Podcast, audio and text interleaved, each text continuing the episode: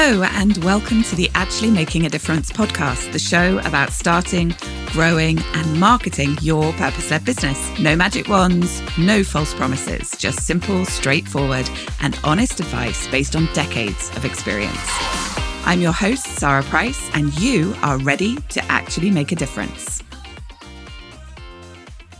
Hello there, and welcome to the Actually Making a Difference podcast your one stop shop for tips, insights, and support to help you to start, grow, and promote your impact business. I've been looking back through the Actually newsletter archive for a project that I'm working on, and I found an edition that I wrote about this kind of time, early summer in 2021, in which I coined the phrase the hourglass year. And I thought, you know, that's going to be an interesting podcast episode. So here I am to share the story with you. I'd been doing my traditional mid year review, and as I travelled up to London for a meeting, I had realised that 2021 had been shaped like an hourglass. The first half of the year had been big and expansive and filled with creative energy. The middle of the year constrained and constricted. Everything felt more difficult, like an uphill battle through treacle. Don't you just love a good mixed metaphor? And then as we passed the mid year point, it felt as though the energy was expanding out again. My inspiration was back. My sense of creativity returned. I felt inflow. And as I sat on that train, thinking about this hourglass year, it occurred to me that I recognized this pattern because the previous year had been the same. And if I'm honest, the year before that, in fact, it was a trend, it was a pattern, a cycle. And it's one that continues to this day. Here's how it goes I start the new year with a ton of enthusiasm and kind of new year energy. I usually have a little bit of a dip in February, it has to be said, because I hate the grey and cold and rainy weather, and it feels like sunshine and fun time are a very long way off. But, you know, the spring begins to well spring, and I feel excited and energized, and I'm filled with ideas. You know, I love what I do, and I love everyone around me, and I'm so deeply connected to my vision and what I'm trying to achieve that I often forget that actually is still a relatively young business. And I come up with lots of, if we had a team of 100 people, we could do this kind of ideas. Luckily, I have a special notebook for those. Anyway, that creative energy creates a big, expansive, expansive energy in me in the first half of the year. But then by about June or July, I often find myself dreaming of selling up, buying a van, traveling around the world, or I don't know, meeting a billionaire giving up work and living in the lap of luxury for the rest of my life. I've had those daydreams frequently enough now to know that they are not my inner wisdom or my intuition telling me that my true path is as a nomad or a wealthy lady who lunches. Not that there's anything wrong with either of those life choices, they're just not for me. So, what is it that prompts these daydreams at the midpoint of the year? Well, they're actually signs of tiredness. I've usually been working full pelt for a few months, and these daydreams are a signal from my unconscious mind that I need to take a break. Often it means that for a moment I've lost connection to my why, to my sense of purpose. And that's one of the reasons I always take August off to sleep, to dream, to create, and to reconnect. And then I come racing back in September, feeling full of beans and creative energy. And that usually lasts me all the way through to the end of the year.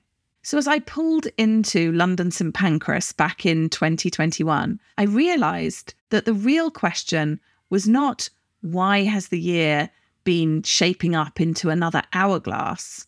It always is for me. The real question was how come my midpoint dip had been so much shorter than usual. And I think looking back, there are three reasons, which is handy because I like threes. And each one of those reasons has prompted a question for you, which I would love to know the answers to if you're willing to share. If so, listen to the questions and then head over to the Making a Difference Facebook group. You'll find a link in the show notes and find the pinned post there or search for the hashtag hashtag three questions. So, here are the three reasons why I thought that my dip in 2021, that mid year constriction, was so much shorter than it had previously been. The first, I was really taking care of myself. I was undergoing a fairly intensive period of treatment for some health conditions and pain that had dogged me for many, many years. And whilst that treatment regime was quite demanding and exhausting, not to mention all the toing and froing from London twice a week, I felt as though my natural underlying energy was returning. Because, you know, my constitution had been battered by an autoimmune condition, by daily pain, and by the after effects of serious illness. But fundamentally, I am quite strong. I have quite a big energy and I could feel it returning at a deep level that went beyond the daily superficial peaks and troughs. Taking care of myself meant that that period of tiredness and exhaustion that I usually experienced over the midpoint of the year just wasn't as deep and wasn't as long. So, question number one for you is how could you be taking better care of yourself right now? Reason number two why that mid year dip just was so much shorter than usual. I was finding inspiration. Now, back in 2020 and 2021, I used to host a regular Actually Book Club. And at the time that I wrote this particular newsletter, we were reading Wanderful by David Pearl. It's a really awesome book, and I highly recommend it. It made me look at the world in a different way. It reminded me that inspiration is everywhere. And it helped me to rediscover the, the joy of serendipity and happenstance. But it wasn't just Mr. Pearl that was inspiring me back then. Because obviously, for the previous 18 months, like so many people, I had mainly been confined to my home. And even as we cautiously emerged from the various lockdowns, I had been feeling tentative, you know, joyful when I saw people, but still underlying it all, a sense of hesitancy. But then I'd started heading up to London regularly, and that had shaken things up. It had brought me into contact with new people. And at home, I began reconnecting with people I'd not seen in a long time. I made some new friends. Routine can be comforting, knowing that you're going to do the same thing, go to the same place, and see the same people can feel safe. And when the world feels like a scary place, that safety can provide reassurance and a sense of security. But after a while, that very security can become stifling. We all need new input for inspiration, new catalysts to ignite our imagination. We need to get away from our desks. We need to break our routines, look up, look out, drink in new vistas and new perspectives. And so, again, the reason why that mid year dip had not been as constricting and as constraining as in previous years was because I was getting regular top ups of inspiration from new places and new people. So, my second question for you is simple Where do you find your inspiration? Where are you finding your inspiration right now? And the third reason that my cyclical mid year dip didn't last as long as usual back in 2021, well, her name is Hannah. And she is my amazing assistant who at that point had just started working for me.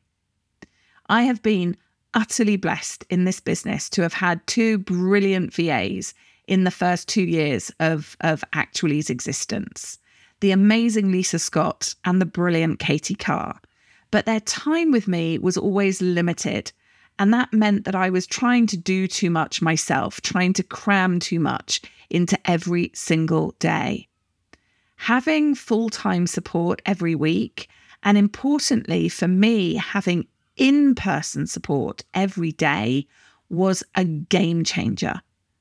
I had the space to think, I had more time to create, and I had more energy to focus on my business rather than always beavering away in my business.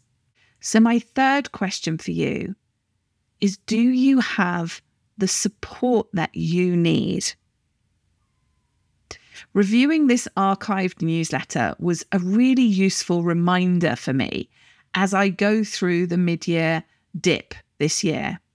I realized, in answer to my own questions, that I definitely need to focus more on self care and on inspiration this year. And I realized just how grateful I am that Hannah is still with me. And I want to encourage you to take care of you, to find your inspiration, and to ensure that you have the support that you need. Because if you do, you will be in a much better place to make the difference that you are here to make. So I invite you to spend some time pondering these three questions. How could you be taking better care of yourself right now?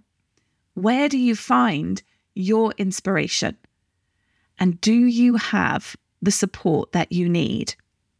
And if you'd like to, come and share your answers in the Actually Making a Difference Facebook group. Just search for the hashtag, hashtag three questions. Who knows, if I'm feeling inspired, I may pick one response for a special prize. Thank you for listening to the Actually Making a Difference podcast with me, Sarah Price. Come and join a community of purpose in our free and friendly Actually Making a Difference Facebook group. Because now that you're part of my world, you need never feel alone on this entrepreneurial journey, and you will always be welcome.